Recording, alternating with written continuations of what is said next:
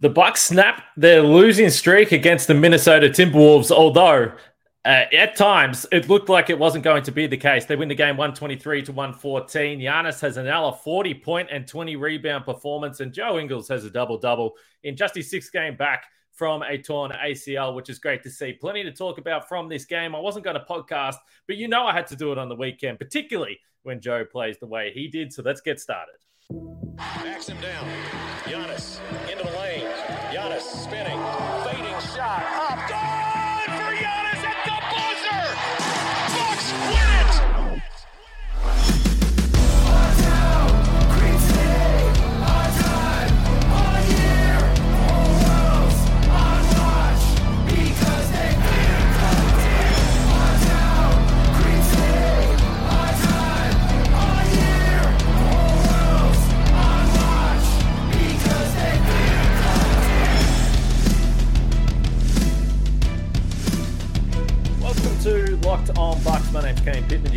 hear me on this show Monday to Friday, and also find my work over at ESPN. And as always, we thank you for making Locked On Bucks your first watch or first listen of every single day, and uh, hey, even uh, on the weekends from time to time as as well, like this one. But the Bucks played well.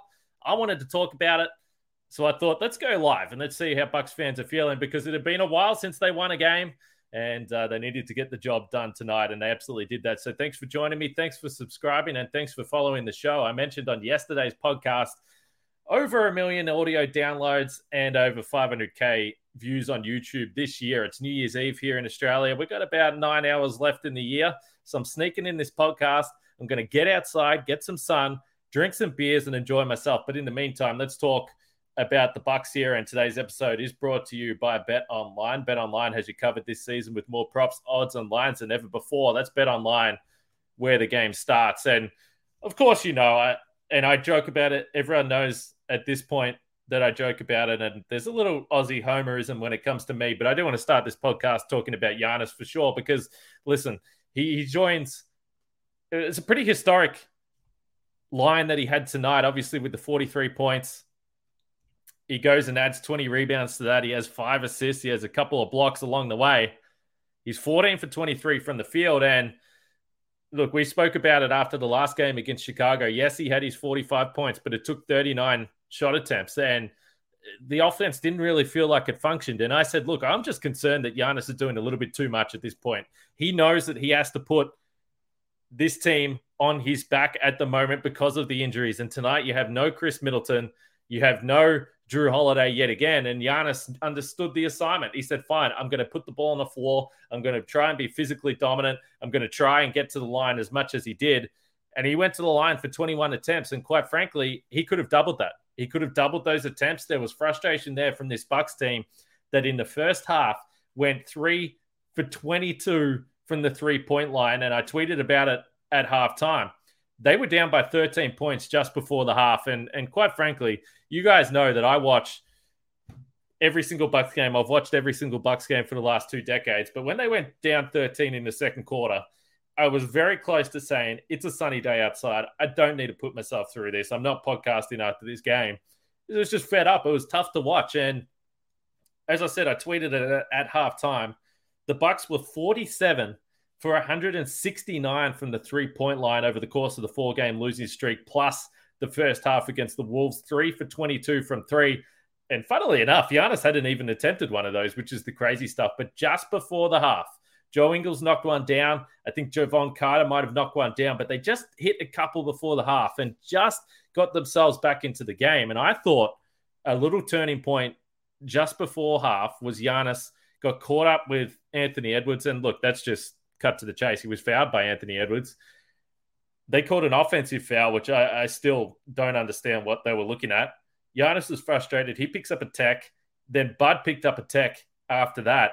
And I thought it just woke up the Bucks a little bit. They were really engaged defensively for the last couple of minutes of the half when really the game could have been completely blown open and the Bucks would have been staring down the barrel of a five game losing streak. So I thought it was a terrible call, but coincidentally, perhaps uh, that was a moment in the game that really helped snap the backs, uh, snapped snap the Bucks back into form, and eventually snap the back at uh, the backs of the Minnesota Timberwolves. I can barely talk right now, but Giannis played 37 minutes in this game and he's and he's plus nine. So again, high minute total, exerting serious, serious energy, getting the Bucks back into this one.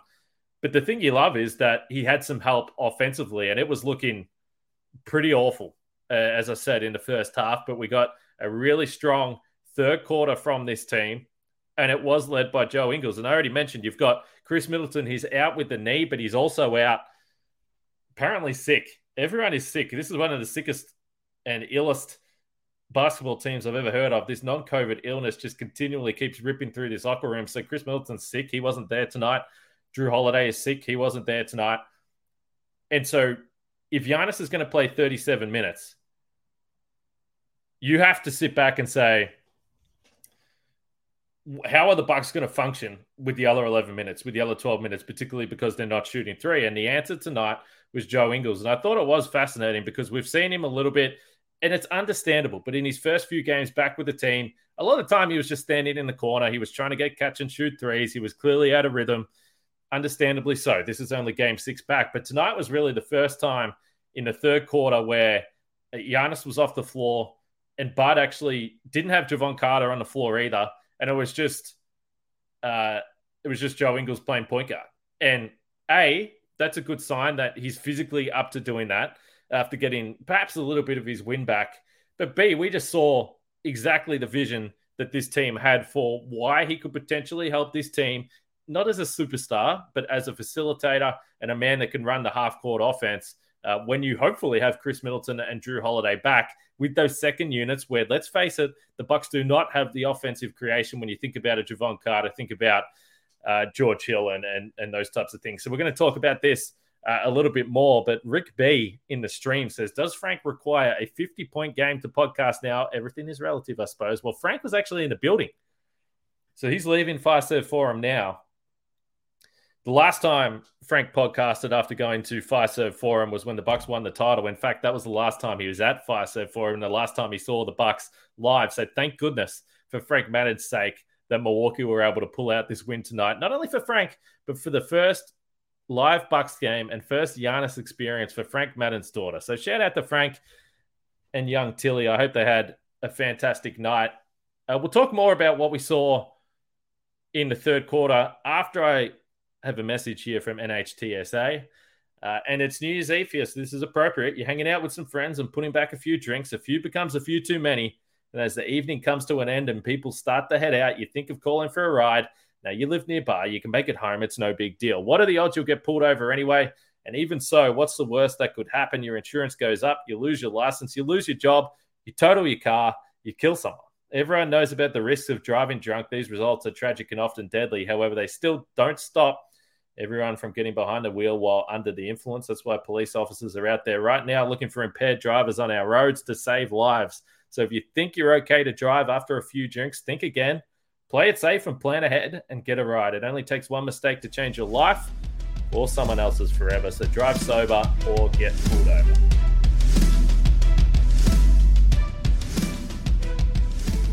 Make sure you check out the Locked On Sports Today podcast as well. Uh, Monday to Friday, that one. This is a, special, a special uh, weekend edition of Locked On Bucks. Thanks to everyone for joining us as we have some more people jumping in the stream here on a Friday night in Milwaukee. So this is the ultimate sickos in this live stream right here. Uh, I, technically qualify as a sicko as well because I'm doing this on New Year's Eve here in Australia. But let's talk about the third quarter and what we saw. Now, first of all, the Bucks are three for 22 from three at the half. So we have to acknowledge that you know, part of the success that Joe Ingles and the Bucks offense had in the third quarter was simply hitting shots. So they're three for 22 in the first half. In the second half, they end up going, and I did jot this down 11 for 17 in the second half. So, first of all, 11 for 17 is unsustainable, but you would like to think that you're not going to shoot three for 22 as uh, Carla, uh, Carlo, I should say. Yeah, hello from the Philippines, by the way. Shout out to Kai Sotto. I'm going to watch him play basketball a little bit later. But so the Bucks knocked down shots. So so that's the first function, and we all sort of thought that once the Bucks started to hit some shots, they were going to the, the floodgates were, were going to open, and Marques Johnson was talking about that on the broadcast. But what Joe Ingles brought to this offense that the Bucks just simply haven't had is the fact that they had someone that was always running the offense. It wasn't just one pass, launch a three. It wasn't just one player going in isolation and trying to make something happen. And we saw a little bit of that. And the play that stands out to me was the Bobby Portis one where he wanted to post up, and it wasn't a great post up. Like it was near the three point line, it was in long two territory. And Joe said, Hey, I'm not passing your ball right there. Come here, set a screen for me. He set a screen. Joe, the lefty, dribbled to the right, then flicked the ball back to Bobby Portis there. It was just smarts. And if you're looking at it as a Bucks fan, you might also say it's pretty basic stuff. But generally, that's what Joe Ingles does. He does the basic stuff well, and he just runs offense. And you're not going to expect that he's going to have 10 assists per night. You're definitely not going to expect that he's going to hit four threes per night. But he was on a heater tonight. And ultimately, the Bucks needed it, and they won those minutes when Giannis was off the floor in the third quarter, and that's when the game changed. And shout out to Joe Ingles for that because if you think about the best way that this team can function offensively is when you obviously have the starters on the floor, but you have to find ways to generate offense when Giannis is off. And it can't just be Giannis putting this team on his back the entire time. So I thought this was really positive uh, from Joe there. And look, I don't blame people, by the way. I don't blame people for watching Ingles over his first few games and just thinking, well, this is an old man who's washed and isn't going to bring anything to the table because if you haven't if you haven't watched Joe Ingles, I can understand it. He's not overly athletic for an NBA player. He's a lefty. Everything he does is poised and slow and there's nothing explosive about it. But as we saw, he can still pick apart a defense and he did that tonight and uh, it was fun. And he said after the game in an interview with Zora Stephenson that it's been tough for him and it's been tough for him figuring it out as he's come back to this team, but ultimately he just missed uh, playing basketball for 11 months. So that was a cool, cool thing, I think, for all Bucks fans to see that tonight. What about AJ Green getting some first quarter minutes tonight? I'm, I'm reading the comments here, so we'll get to some of the other thoughts from listeners and viewers of the show right now. But AJ Green comes in and he plays 21 minutes in this game, which I, I have to assume, I have to assume is a career high for him. I don't think he would have played that many minutes unless there was a night where everyone was out. But he finishes two for six, two for five from three, which is what you expect. If he's going to be shooting, it's going to be shooting the three. And the other shot was actually an offensive putback. Now, I absolutely acknowledge back in, in preseason, me and Frank and I had a conversation with a few people that I didn't really understand why AJ Green was a two way player on this team, just because he is he's a limited player. He, he doesn't do much other than shoot threes, which, by the way, he might be the best shooter on the roster. Uh, I'm not sure. We saw at times that Minnesota looked to pick on him defensively and certainly against the better teams.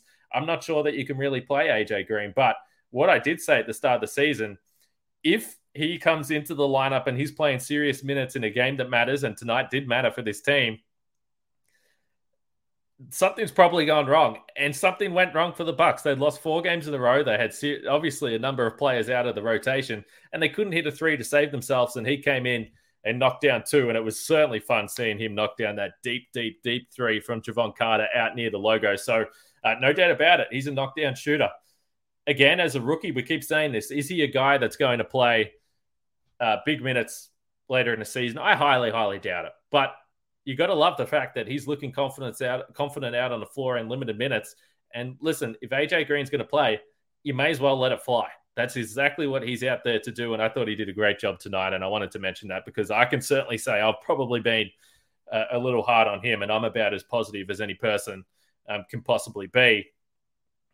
And there's a few comments in there about Grayson Allen, who again I don't think had a great night. He did knock down the first three of the game, and you thought, okay, here we go, the floodgates might open, but it wasn't quite the case he didn't have a great night. He didn't necessarily finish too well uh, around the rim either, 0 for 2 on two point attempts. So he's clearly in a rough stretch. And we saw MarJon Beauchamp come into the game. And, you know, as I said yesterday, if Grayson Allen isn't getting up those threes, then you, I, I don't know what his function is in the lineup. And I'm still very high on Grayson. I've been high on Grayson. I think he can be an important player for this team. But uh, another night that didn't quite stand out to him. And he wasn't in those lineups when Joe Ingles was firing off assists left, right, and center. But yeah, it wasn't it wasn't a, a great night for him. So we'll see what comes up. Noteworthy that Wesley Matthews, as we mentioned against Chicago, played 31 minutes tonight. He picked up the DNP. And obviously, George Hill played big minutes in that game. So the guys that benefited was obviously MarJon and AJ Green. And hey, I don't think that there's too many Bucks fans out there that are going to knock the the idea that you bring in some youth into this team. And there was a play that MarJon Beauchamp had today. And look, he did pick up some fouls, and it's a difficult assignment, particularly trying to guard Anthony Edwards. So he picks up three fouls in 14 minutes. But he most of the time has a play that makes me raise my eyebrows and say, I didn't expect that. And he had a, a baseline drive tonight where he's actually just able to use physicality and length to get up and finish at the basket. So, yeah, that's why, as I discussed on, on yesterday's podcast, I think you just got to keep playing MarJon Beauchamp, particularly through the month of January, and really find out if you think that there's any chance that he can be a rotation player for this team heading towards the postseason because you need to know before the trade deadline. Now, I'm not saying that the coaches of the Bucks haven't seen enough during practice. Like clearly they know more than what I do, but I think it's important in game situations to see what he's got before we get to the trade deadline there. So uh, good to see MarJon get those minutes and yeah, they needed it. They needed all the points. They needed a bit of explosiveness in this game. So I thought that's obviously a positive. Q asks if anyone thinks we won because George Hill didn't play. I actually thought George Hill was fine against the Bulls. I didn't think he was bad. But I'm not as down on George Hill as as most on here. I think you know he's your tenth, eleventh, twelfth player. I don't think it's a it's a big deal at this point. But again, I agree. I will be playing MarJon Beauchamp uh, for sure on a nightly basis. Let's talk about the rebounding after I talk about Rocket Money, and I spoke about Rocket Money on the podcast, our sponsors yesterday, and this is the time of year where for someone like me, you're finding out how much money you're wasting and you really need to start saving. So, Rocket Money is formerly known as True Bill. It's a personal finance app that finds and cancels your unwanted subscriptions, monitors your spending, and helps you lower your bills all in one place. Over 80% of people have subscriptions they've forgotten about, like a streaming service you bought to watch just, just for one show or a free trial that you never even used. And this is a perfect point to say you don't have to pay to subscribe to Locked On Bucks. So if you haven't done it, do it right now. But Rocket Money makes canceling subscriptions as easy as a click of the button. Simply find the subscription you don't want and press cancel. Rocket Money will cancel it for you. No more long hold times with customer service or tedious emailing back and forth. Over 3 million people have used Rocket Money, saving the average person up to 720 bucks a year. Stop throwing your money away Cancel unwanted subscriptions and manage your expenses the easy way by going to rocketmoney.com slash locked on NBA. That's rocketmoney.com slash locked on NBA. Rocketmoney.com slash locked on NBA.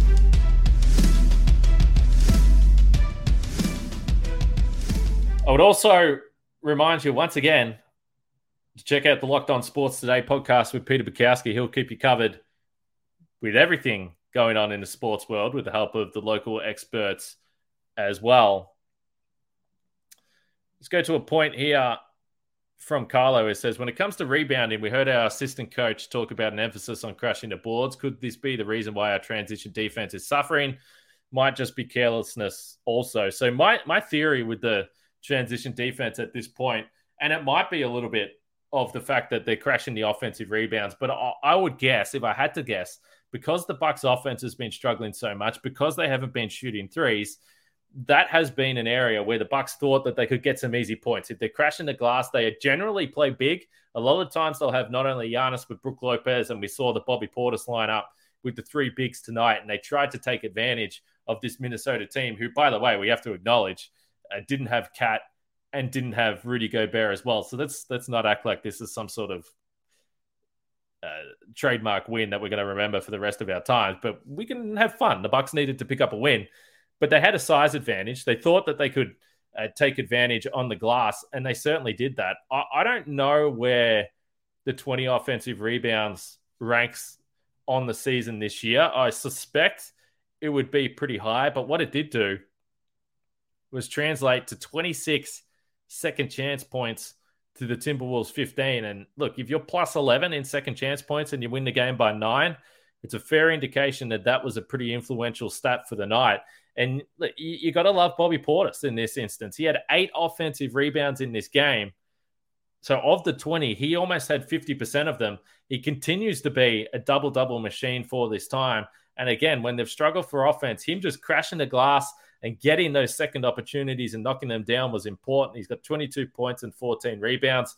And yes, the Bucks have to continue winning games and they have to get better.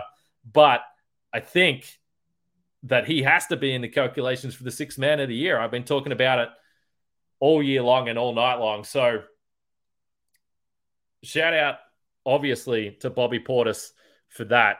Uh, let me just send a link over. It sounds like Frank Madden is back uh, from Fiserv Forum. So I'm going to try and bring him into the pod. This is the first time we've uh, integrated a guest mid pod. But yeah, I thought in the first half, if you're going to go three for 22 from three and not knock down those threes, then it is important, really important that you have someone uh, that can continue, continue to have the scoreboard ticking over. And I thought uh, Bobby Portis uh, was going to be the case. And we have a comment here no matter how bad of a slump you're in, the T Wolves are always there to make you feel better.